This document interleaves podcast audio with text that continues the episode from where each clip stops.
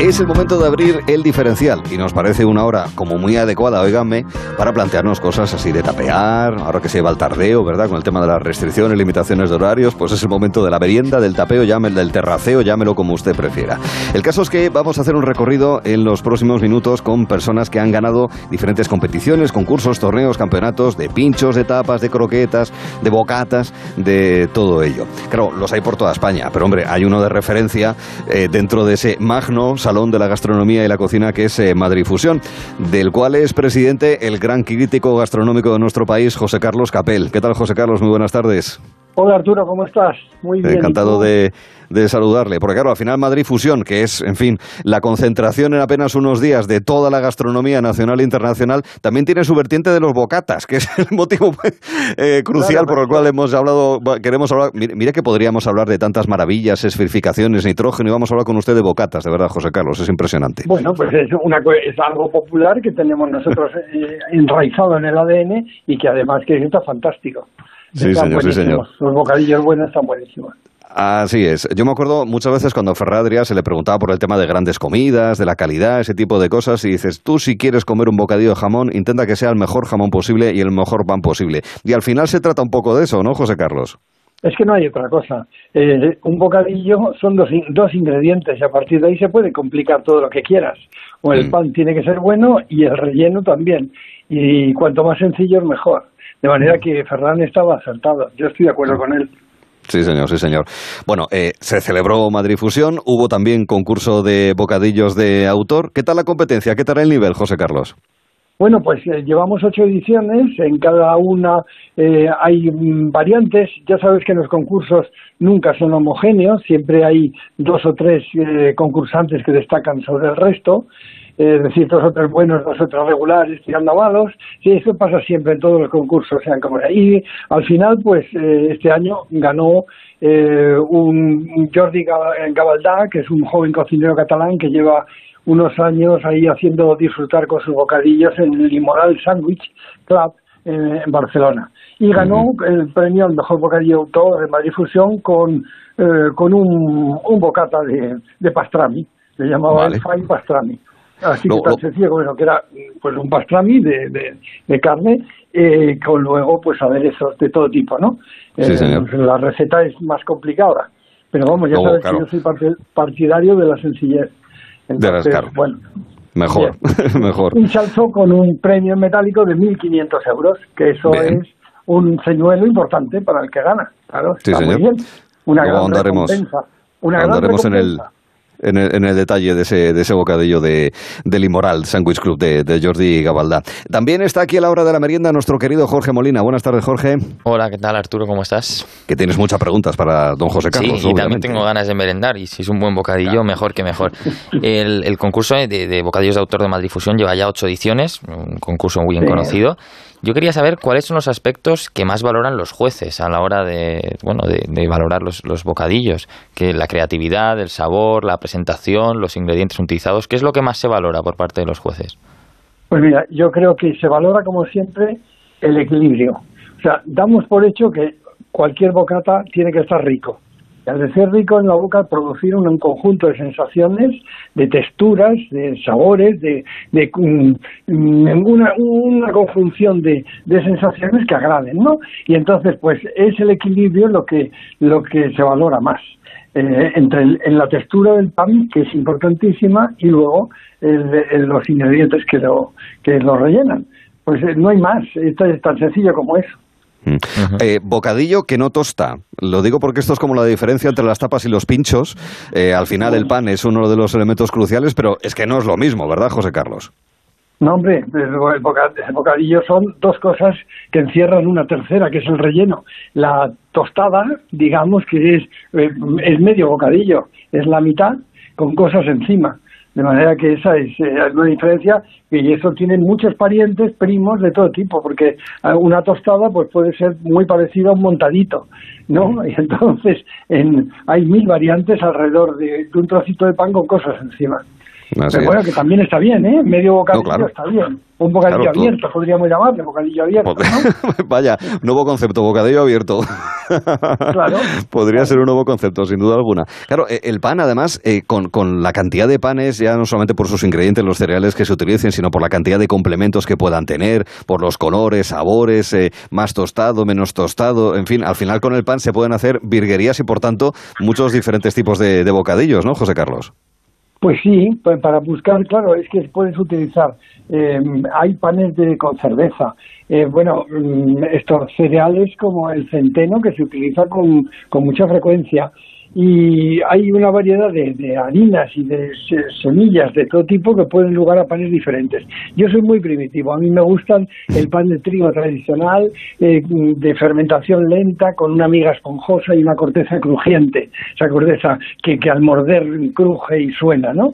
Entonces, eh, que, y la miga blandita que haga que en armonía con el, con el relleno. Yo pero estoy pensando que yo, más que merendar, yo lo que hago es desayunar y todos los días me preparo un desayuno, que luego lo cuelgo en Instagram y, me mm. invento bocadillos a diario y están ah. todos, y ah, claro, están todos buenísimos. Claro, pues un, un bocadillo de cecina de león y, y me añado unas piparras, por ejemplo, que los he pasado por la sartén. Pues no me digas que no suena bien, porque aquí está pues buenísimo, ¿no? Pues me parece una combinación extraordinaria.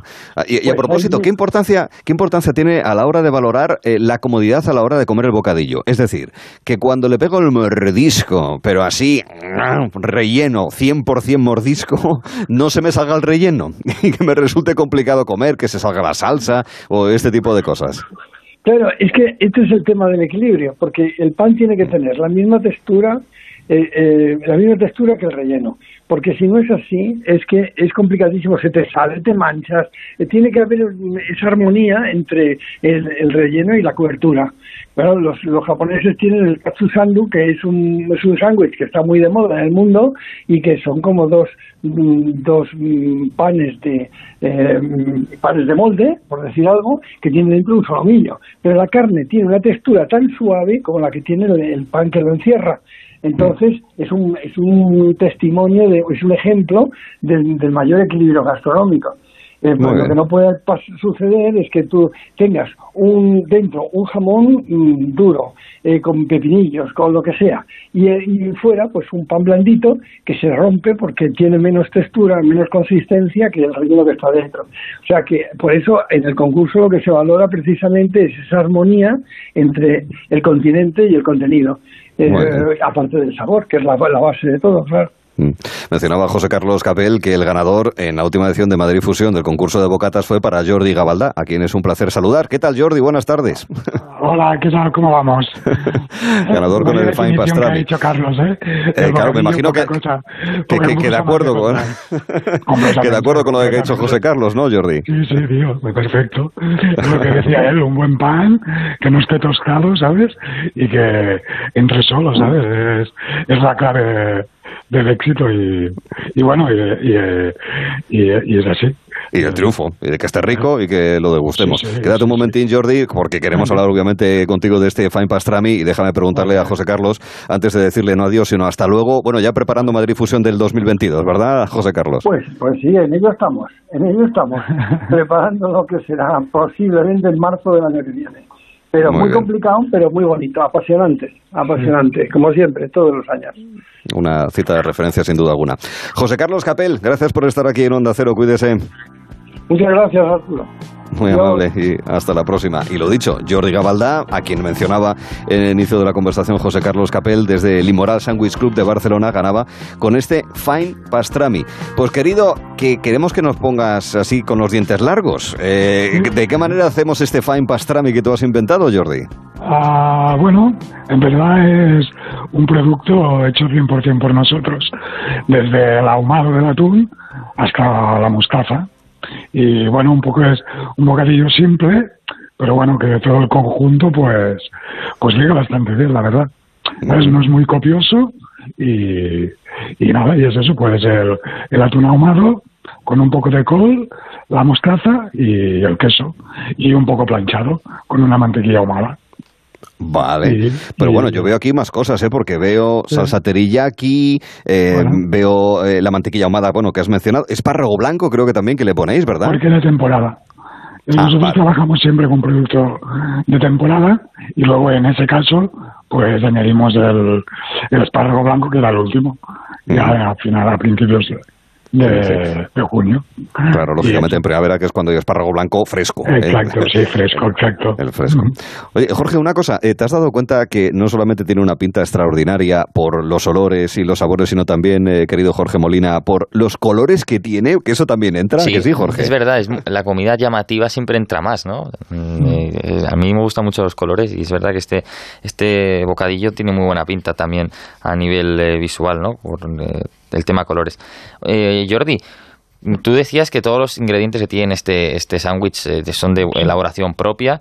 Eh, ¿Cuánto tiempo requiere entonces la preparación de este bocadillo? Quiero decir, más allá de la preparación en sí misma, de unir los ingredientes, doy por hecho que hay un proceso previo de preparación de todos, los, de todos los elementos, ¿no? Para que te hagas una idea, por ejemplo, la mostaza es un mes y medio de fermentación. ¿Sabes? Por ejemplo, es una mostaza natural que se deja fermentar durante un mes y medio. Y lo que es el ahumado, pues son unas seis horas. ¿Sabes? Y a partir de ahí es montarlos en dos minutos, que un poco es la gracia de un bocadillo, ¿no?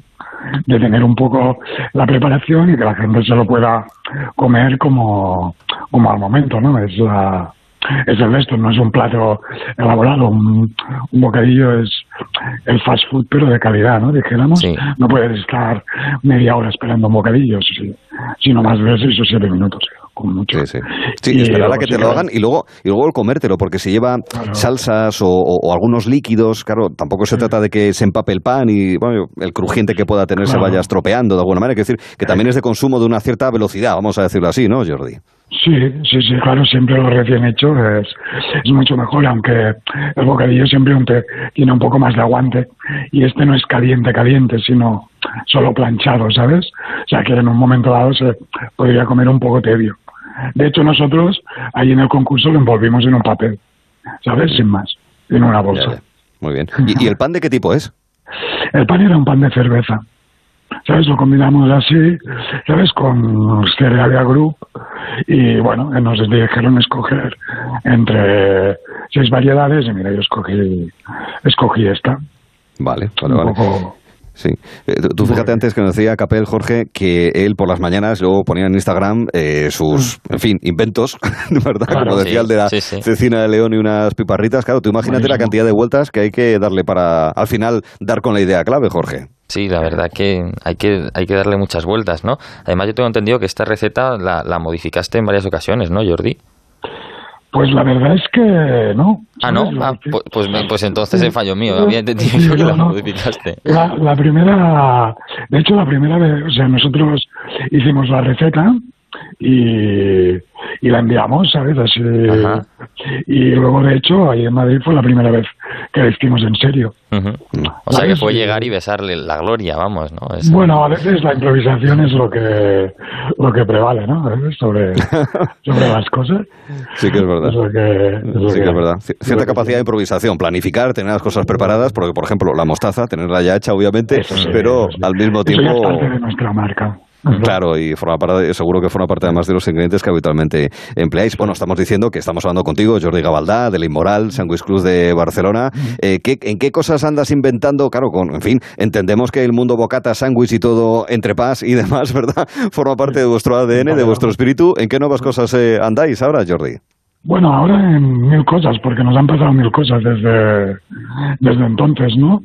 Ahora hemos dado un poco un cambio de rumbo al proyecto bueno, por causas ajenas a la faena, sino más a la salud, y nos estamos dedicando más a la cultura del sándwich, ¿no?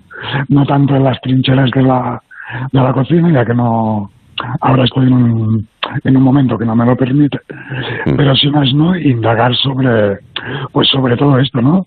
A que, pues como decía vuestro compañero antes de Madrid Fusion, el bocadillo es internacional, ¿no?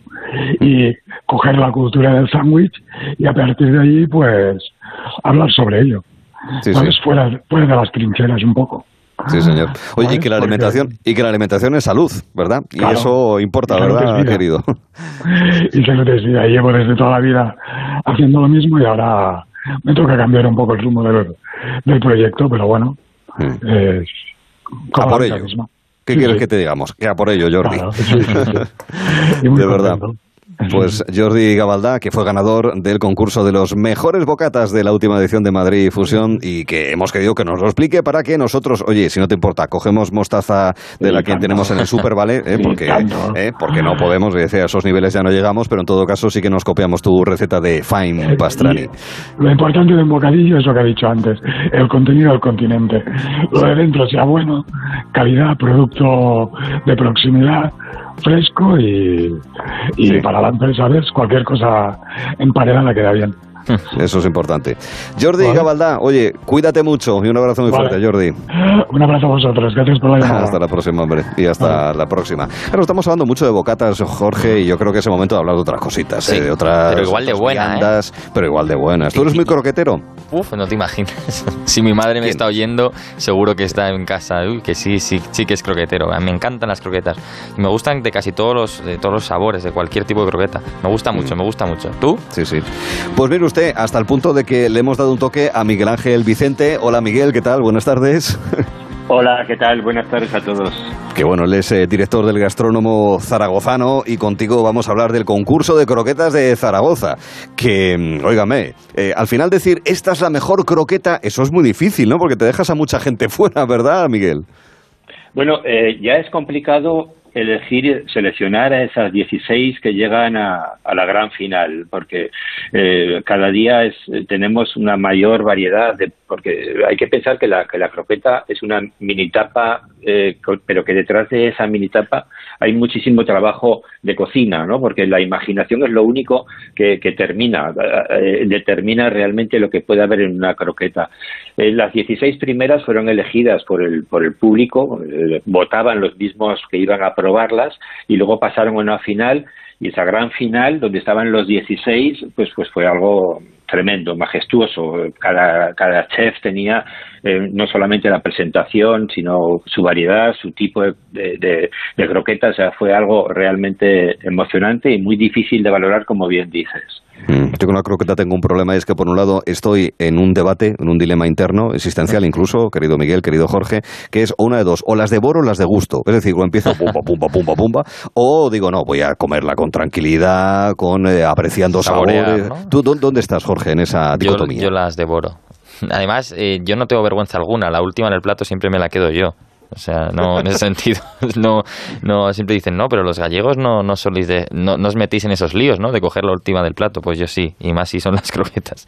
Eh, Miguel Ángel, el, el última, la última edición, bueno, ha sido un éxito. Eh, cerca de, de, 50 establecimientos se han presentado, eh, se han repartido casi 50.000 croquetas y 78 propuestas diferentes, que además hay cuatro categorías, si no me equivoco, ¿no? Croqueta tradicional, croqueta innovadora, croquetas con alimentos de Aragón y croqueta para celíacos, ¿no? incluso una con, con cerveza, ámbar.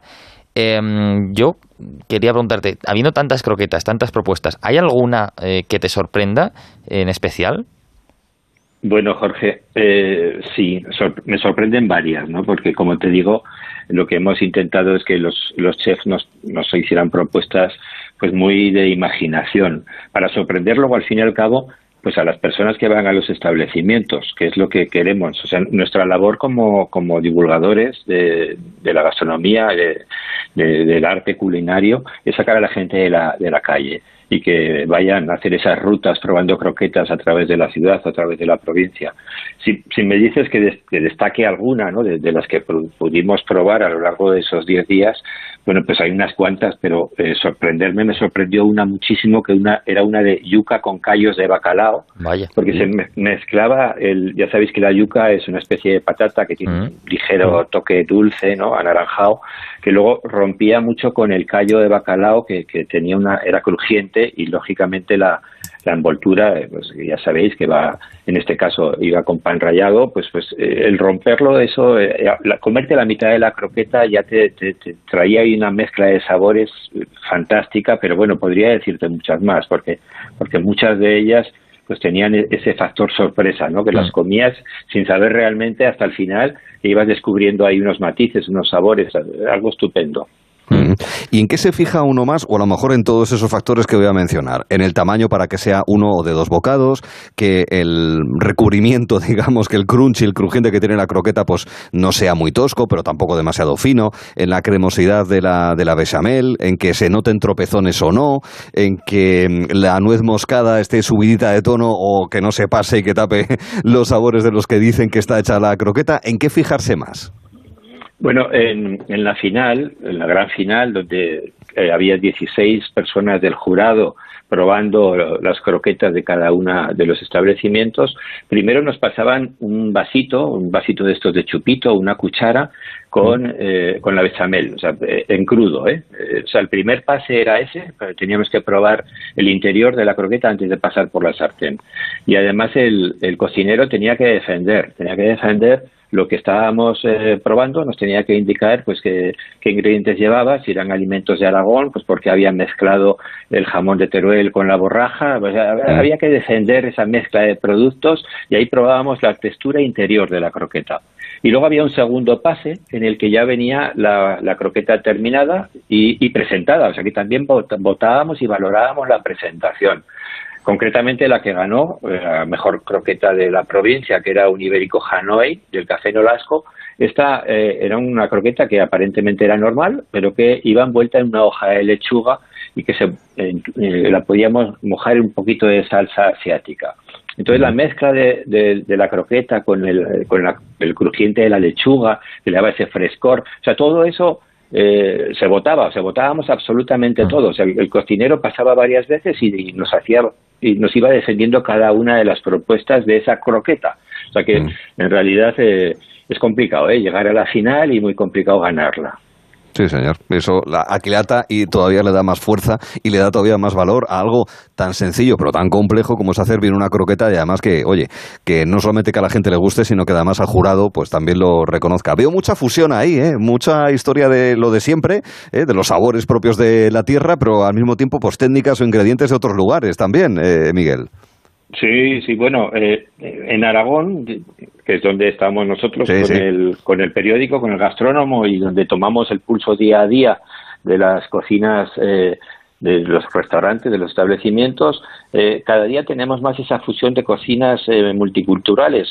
nos ha llegado a, a, nuestra región, a nuestras provincias, nos ha llegado pues cocineros de muchas partes del mundo que pues lo que hacen es aprender nuestros alimentos, los alimentos aragoneses, que son muy potentes y muy reconocidos, y al mismo tiempo los fusionan con esas otras culturas, los que tenemos eh, muchos sudamericanos, eh, asiáticos, que están trabajando en fogones importantes de aquí de la región, y que claro, en un concurso como este, como es el concurso de croquetas, pues claramente se ve, ¿no? Porque forma parte de, precisamente de eso, ¿no? De, dar esas nuevas expresiones y de dar a conocer al jurado que se pueden mezclar esas técnicas, esos tipos de cocinas y, al fin y al cabo, pues eh, fue también muy valorado, ¿no? había una, un carioca de mejillón, una croqueta de carioca de mejillón que, que además eh, era de, una persona que venía de aquellas tierras sudamericanas que, que vamos que fue fantástica y, bueno muy reconocida. Pues nos alegramos. Eh, croquetas en Zaragoza con eh, Miguel Ángel Vicente. Se lo agradezco y buen apetito. Un abrazo, Miguel. Muchas gracias a vosotros, un saludo. Gracias y hasta la próxima. Y lo siguiente es algo para lo cual solamente, es decir, solamente pueden ser acreedores de este almuerzo aquellos que hayan estado recogiendo naranjas en el huerto o arroz en la albufera, porque vamos a hablar de muchas cosas, pero primero de esmorzaret, es decir, algo que en Valencia conoce muy bien. ¿O no, Joan Ruiz? ¿Qué tal está? Buenas tardes. Hola, ¿qué tal? Buenas tardes. ¿Cómo estamos, Arturo? ¿Cómo estamos, Jorge? Pues sí, el esmorzaret hay que ganárselo, hay que ganárselo después de o una dura jornada de, trabajo en el campo, pero también es verdad que ahora en estos tiempos modernos cualquier excusa es buena, ¿no? Para escaparse y hacerse tentempié de, bueno, tentempié o comida de media mañana. Sí, sí, sí, señor. ¿A que sí, Jorge? ¿A que tú te mereces un esmorzaret? Yo creo que Arturo, después de cinco semanas de gelo en verano, al menos un Y sin comer, además, hasta hoy, justamente. O sea, sin comer, sin ir a la playa, sin ver el sol, yo creo que nos merecemos un esmorzaret, ¿no? Mm. Sí, sí, sí. ¿Qué, ¿Qué, es un esmorzaret valenciano? ¿Realmente qué incluye para que la gente lo sepa? Vale, uh, un esmorzaret al fin y al cabo es esa parada ¿no? del almuerzo. Lo que pasa que aquí en, en Valencia se compone de como varias fases, ¿vale? Está la picaeta, ¿no? O también conocida aquí como el gasto, que se compone de encurtidos de la tierra, ¿vale? Uh, que si no son de temporada, están puestos en salmuera, pues ya sean olivas, guindillas picantes, etcétera, y cacaos. Cacaos, pues los cacaos son los cacahuetes que vienen con, con su vaina, ¿no? Que aquí en Valencia hay una denominación de origen del cacao del collaret, ¿vale? Que se produce únicamente aquí en, en Valencia y bueno, tiene unas cualidades organolépticas bastante interesantes. Bueno, y está el aperitivo, ¿vale? O, la picaeta, que se compone de cacaos, encurtidos, olivas, etcétera. Y luego ya viene la tapa, ¿vale? Esto ya para los más atrevidos, ya sea para de casquería, morro frito, oreja, ensalada valenciana con producto de la huerta.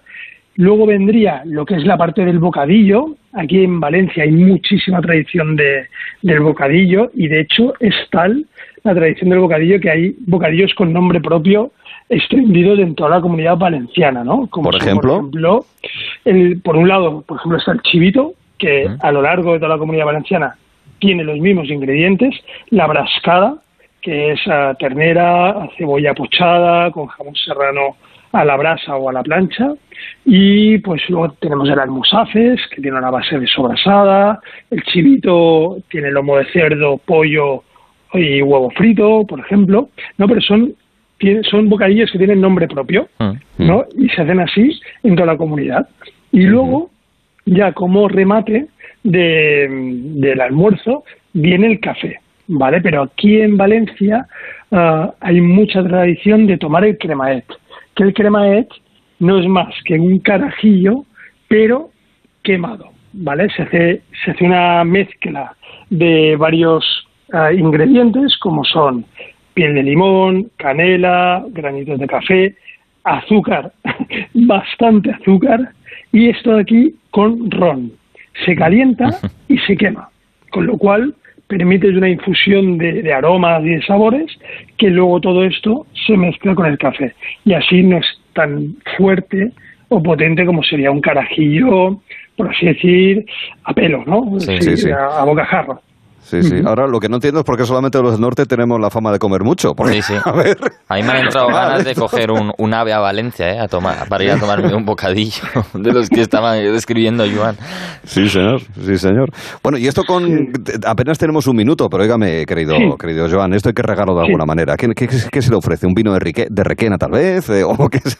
¿Requena Utiel, que hay que decirlo bien? ¿O qué, qué nos ofrece?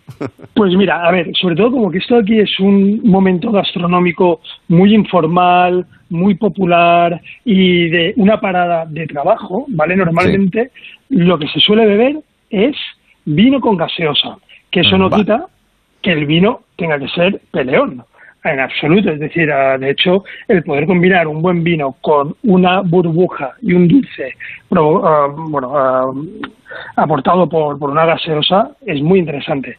Cerveza o agua. Pues ya serían los, pues, perfecto. los acompañamientos y ese café importante ¿eh? para hacernos revivir después de tomarnos, incluido también, obviamente, en este Esmorzaret. Recordamos que Joan Ruiz es el creador de esta cuenta, es un blog que tiene, y además en Instagram, muchos seguidores, y nosotros aquí, de alguna manera, también multiplicamos eh, con sus conocimientos lo que es eh, elemento clave de la gastronomía valenciana. Joan Ruiz, muchísimas gracias por estar aquí en Onda Cero. Gracias a vosotros, un placer. Muy amable, y hasta la próxima. Y después de la merienda eh, seguiremos escuchando la radio. ¿A que sí, Jorge? Sí, yo me voy a merendar. venga, Así pues que hasta luego. Vamos Venga, en unos momentos actualizamos las noticias de la tarde en Onda Cero.